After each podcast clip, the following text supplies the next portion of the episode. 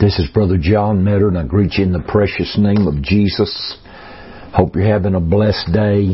And the last several days and the last few weeks have been filled with such a great, great, great, great, great working of the Spirit of God. I'm really excited down in my spirit what God is doing and how God's revealing Himself. And I want to start off today by relating a vision to you that I had back in 2008. And in the vision, uh, I was in uh, South Georgia. I was headed out a backcountry road uh, just out of Swainsboro, Georgia. It's probably about six o'clock in the evening. We were on our way. There was three other people in the car with me: my wife, my mother-in-law, and a young man uh, that had gone down to be in the meeting with us. We were in the ministers' conference and camp meeting of 2008 at the uh, New Testament Missionary Outreach Church uh, there in Twin City, Georgia. We were on our way to the service, headed out that road, and just a beautiful day. And all of a sudden, on my left hand side, God took me into an open vision, and I saw a huge, huge staircase come down from heaven. It looked to be probably just estimating a couple of hundred feet high. And coming down those stairs uh, was a man dressed in a long black robe. He was probably 25, 30 foot tall, uh, and he was descending those stairs coming from heaven to earth. And as I was telling the people what I was seeing, there was a mighty presence of God just overshadowed me, uh, filled the vehicle, and I was relating to them what I was seeing and when this man coming down the staircase put his foot on the earth. The voice of the Lord spoke audible to me and said, the watcher has come down. The watcher has come down. So I began to search the scriptures when I got to where I could. Uh, I related the vision somewhere during the meeting there but when I got to where I could, I began to study the scriptures and this scripture in Daniel 4 and 13. Daniel said, I saw in the visions of my head upon my bed, and behold, a watcher and a holy one came down from heaven. In Jeremiah 4 and 16 and 17, it says, Make ye mention to the nations, behold, publish against Jerusalem that watchers come from a far country and give out their voice against the cities of Judah. Verse 17, as keepers of a field are they against her round about because she had been rebellious against me, saith the Lord. And as I meditated on that and prayed about it, the Lord took me into Genesis where the three men visited Abraham. I believe it's like the 18th chapter of Genesis. And when they had finished eating, the Lord and these uh, two men was walking along with Abraham. And in Genesis 18, 20 and 22, this is what the Lord told Abraham. And the Lord said, because the cry of Sodom and Gomorrah is great, and because their sin is very grievous, I will go down now and see whether they have done altogether according to the cry of it which is come unto me, and if not, I will know. And the men turned their faces from thence and went toward Sodom, but Abraham stood yet before the Lord. Now I searched this out, I exhorted on it, I may have preached on it a couple of times, but when the Lord deals with me about something and I've searched it and researched it and prayed about it, the Lord gives me understanding and He doesn't give me anything else. And I just, uh, let it go. I forget about it. I, I write the notes on it and there's sometimes that, uh, months and weeks and years go by before the Lord will say anything to me. Sometimes He never does. I've had things go for years and the Lord bring things back to my remembrance. Well, that's the way it was with this vision. I hadn't thought anything about it probably since 2008 or 9. It may have come back to my memory once or twice, but I never dwelt on it. Might have spoken it to somebody. But, uh, on August the 16th, we were here in a prayer meeting at our home and uh, the Spirit of the Lord began to fall. I think I related this last week. The Spirit of the Lord just began to fall like a gentle rain and uh, I was teaching and the Spirit of the Lord began to fall like a gentle rain and it fell and for about 20 or 30, 40 minutes, I don't know how long, the Spirit of the Lord just fell and people began to weep. They began to cry. The presence of the Lord come in and somewhere during that uh, working of the Spirit of God as it began to taper down. You know, a lot of people don't understand that when God gets ready to move, He will set an atmosphere. And so God was moving like this, but as this began to taper down, the Lord was preparing to speak by the spirit of prophecy and you could feel the atmosphere change. You could feel the spirit change. You could feel uh, a working of how the spirit was moving. You could feel it take a turn into a uh, different realm of the spirit and the Lord began to speak in prophecy uh, about what He's doing in these this time that we're moving into, and the Lord had visited me on August the 5th, and you can listen to this on our uh, YouTube channel. Go to our website at mansentfromgod.org or M-A-N-S-E-N-T F-R-O-M-G-O-D dot O-R-G, mansentfromgod.org, and click on our YouTube channel. And on August the 5th, I tell how God visited me about 5 o'clock in the morning and began to relate to me how that God's people had shut up the move of the Spirit of God inside the four walls of the church just on Sundays and Wednesdays or whenever they have service, but the Lord was going to now begin to move outside the church. And that was on the 5th. This was on the 16th. And the Lord began to speak how He was fixing to move outside the church and how He was uh, going to reveal Himself and give a, start giving moves of the Holy Ghost that would go back to the book of Acts. And somewhere in that prophecy, the Lord spoke out of 1 Peter 4, 17 and 18, and you can find this prophecy also on our YouTube channel at mansentfromgod.org, and it is, uh, it, it, may be labeled, uh, 2018 818 or 2018 816, but there's a prophecy on there, but in that prophecy, uh, the Lord spoke out of 1 Peter 4, 17 and 18, for the time is come that judgment must begin at the house of God. And if it first begin in us, what shall the end be of them that obey not the gospel of God? And if the righteous scarcely be saved, where shall the ungodly and the sinner appear?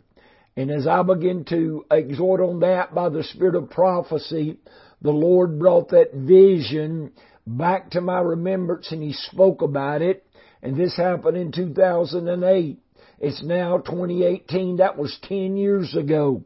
And the Lord began to speak about that and how this watcher had come down from heaven and the Lord began to speak and he said for 10 years this watcher has been in the earth watching God's people and marking them. And then the Lord took me to Ezekiel 9 and it's 1 through 11 which is basically the whole chapter and this is what Ezekiel 9, 1 through 11 says. And it says, He cried also in mine ear with a loud voice saying, Cause them that have charge over the city to draw near, even every man with his destroying weapon in his hand. And behold, six men came from the way of the higher gate, which lieth toward the north, and every man a slaughter weapon in his hand. And one man among them was clothed with linen, with a writer's inkhorn by his side, and they went in and stood beside the brazen altar. And the glory of the God of Israel was gone up from the cherub whereupon he was to the threshold of the house. And he called to the man clothed with linen, which had the writer's inkhorn by his side. And the Lord said unto him, Go through the midst of the city, through the midst of Jerusalem, and set a mark upon the foreheads of the men that sigh and that cry for all the abomination that be done in the midst thereof. And I want you to hear what the Lord's saying. He said, go through the midst of the city, through the midst of Jerusalem and set a mark upon the forehead of the men that sigh and that cry for all the abomination that be done in the midst thereof. God was talking about in the midst of His people. In verse 5 he says, and to the others, he said in mine hearing, go after them through the city and smite. Let not your eye spare, neither have ye pity. Slay utterly old and young, both maids and little children and women, but come not near any man upon whom is the mark, and begin at my sanctuary. Then they begin at the ancient men which were before the house. And when uh, the Lord showed me this, He said, this coincides with First Peter 4 and 17, where I said, and judgment must begin at first at my house. God told Ezekiel, let the man with the writer's inkhorn first begin at my house at my sanctuary. Let them begin to mark the ancient man. Begin at my house. And then he told those other five with the destroying weapon in their hand.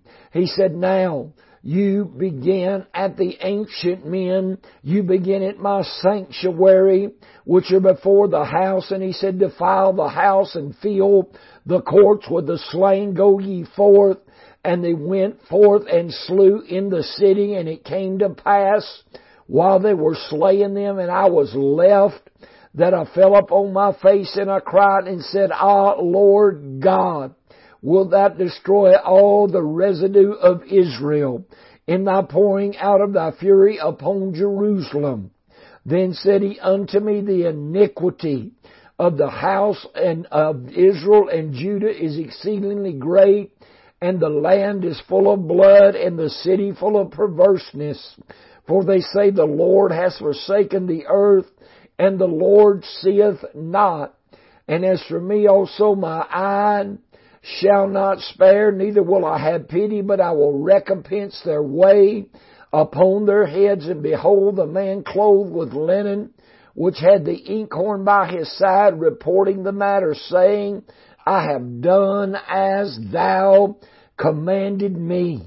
When the Lord put these scriptures together, this is the first time since I'd had the vision that God had dealt with me about it in ten years. And He spoke in that prophecy and He uh, dealt with the vision and He said that the watcher that had come down that I had saw in 2008 had been in the earth for 10 years and he had gone through the earth and he had gone uh, through God's people over the whole earth. And those that were crying and sighing, those that were praying and crying out against the abominations that was going on in the church and the perverseness amongst God's people. He told is he told that man with that writer's inkhorn, he said, mark 'em. And this watcher has been watching for ten years now. He has marked. And as the Lord showed me this and spoke this in this prophecy, He said, but now, He said, the watcher has finished. just as the man with the writer's inkhorn finished what he had done and he reported the matter saying, I have done as thou hast commanded. This watcher has done as God has commanded him and the Lord spoke to me and he said, now it is time for me to deal with and reveal the sin that is in the church. Everybody is wanting God to judge sin among the wicked. He's wanting, uh, we're wanting God to smite the sinner, the adulterer, the fornicator, the ungodly. I'm talking about the people that are out there in the world. But before God can step into the world and judge sin in the world, He has to first judge the sin, the perversion, the evil, and the wickedness in His church. For God to judge the sinner, He's got to first judge the saint. It's not fair for God to step out here and begin to smite the sinner, smite the ungodly, smite the unholy until He sets an example and gives them an example to live godly, to live holy, to live clean, to live pure, to walk up right before the Lord. So what did the Lord say? He said, you begin at my house. You begin at my sanctuary. And you begin with the ancient man or the seasoned ministers. You begin with the sons of Levi. You begin with those that have been in ministry for years, those that should have a standard of righteousness and holiness that are lifting up a standard that are crying out against sin and evil and perversion.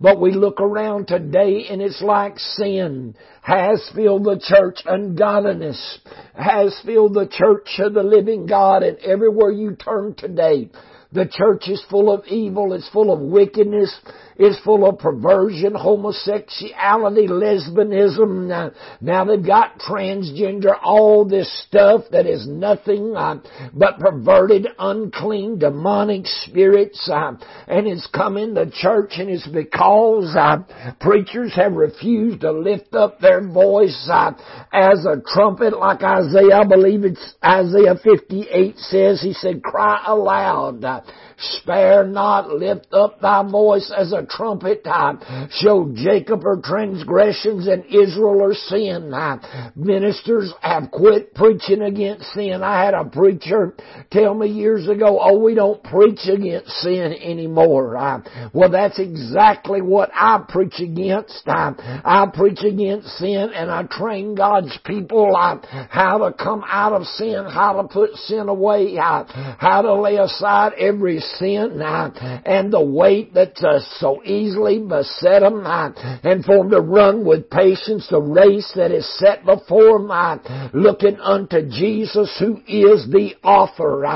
and the finisher of the faith. And so as God began to deal with me about this, He said, now is the time. now is the fulfilling of this word that I showed you in 08.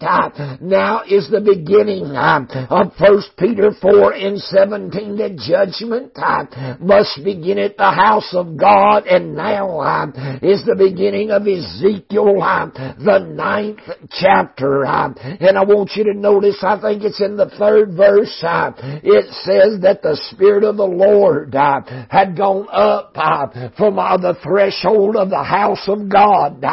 if you know anything about what's going on today, the Spirit of the Lord has written Ichabod, which means the glory of the Lord is departed. Uh, on many churches, uh, churches are going through programs, they're going through forms, uh, they're going through doctrines and traditions of men. They're trying to draw crowds. Uh, they're trying to raise money. We have now uh, got a rich church age, which I believe the Lord spoke about uh, in Revelation 3. When he said, I counsel of thee uh, that you buy me gold tried in the fire. Uh, and they, uh, the word that came back uh, from this rich church age, and we are living in a rich church age. Uh, ministers are becoming multi-millionaires. Uh, people are becoming multi-millionaires off of singing in books that compromise the word of God, that teach good philosophy, that does not lay down the word word against sin. People are, are preaching by prosperity. Give this offering and God will bless you with this. It's all wrong. It's all out of order. It's what God said when He spoke in Revelation, the third chapter about I counsel of thee to buy of me gold tried in the fire. Are you hearing me? God uh, exhorted His ministers, exhorted His people people uh, to buy of him uh, gold tried in the fire. Uh, and you know what their answer was? Uh, give me just a second to get it over there and all. Uh, I believe it was the Laodicean church age, uh, and I believe that's what uh, God uh, spoke to him. Uh, let me let me get it. I almost got it right here. Uh, I know thou verse fifteen. Uh, I know thy works that thou art neither cold nor hot. Uh, I would thou were cold or hot. I believe I brought this out a few weeks back. God spoke it to me. So then, because thou art lukewarm, neither cold nor hot, I will spew thee out of my mouth. For that word spew means to vomit up. But verse 17, because thou sayest, I am rich and increase with goods and have need of nothing.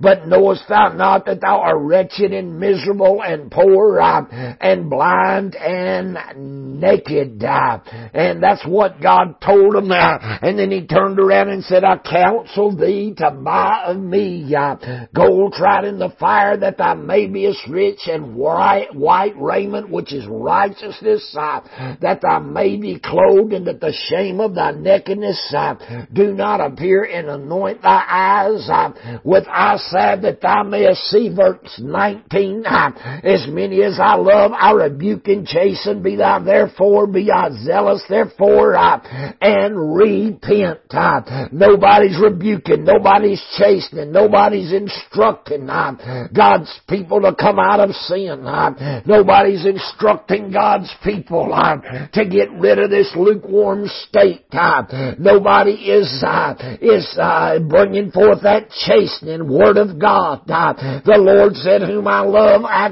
chasten." Uh, chastisement can be correction, it can be instruction instruction, but it can also be uh, a whipping. Uh, I know as a father, I had rather instruct, I had rather rebuke, I had rather give direction to my children than I had to have to put the rod to them. But sometimes when they don't hear instruction, you don't hear constructive criticism, the Lord has nothing left to do but to chasten us and he said, Whom I love, I, I chasten, be thou therefore zealous I, and repent.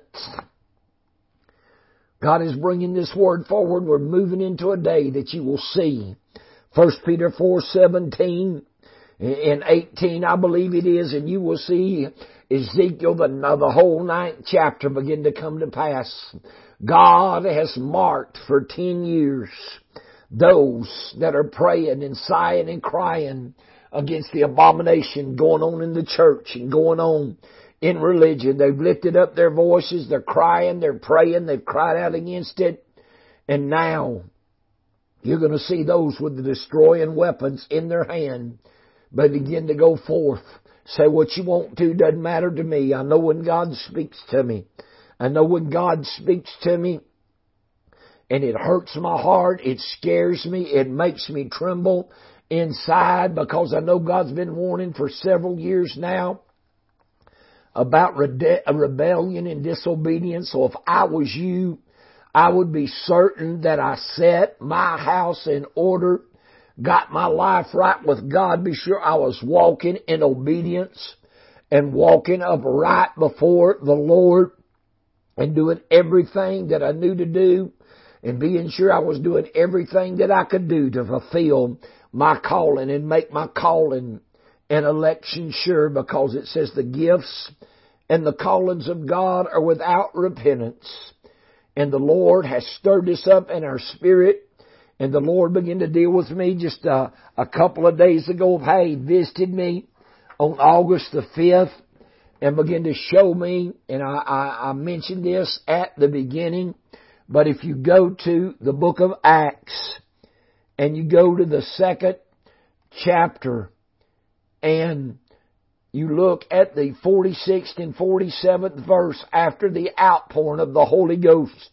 They continued daily with one accord in the temple and breaking bread from house to house did eat their meat with gladness and singleness of heart, praising God and having favor with all the people and the Lord added to the church daily such as should be saved.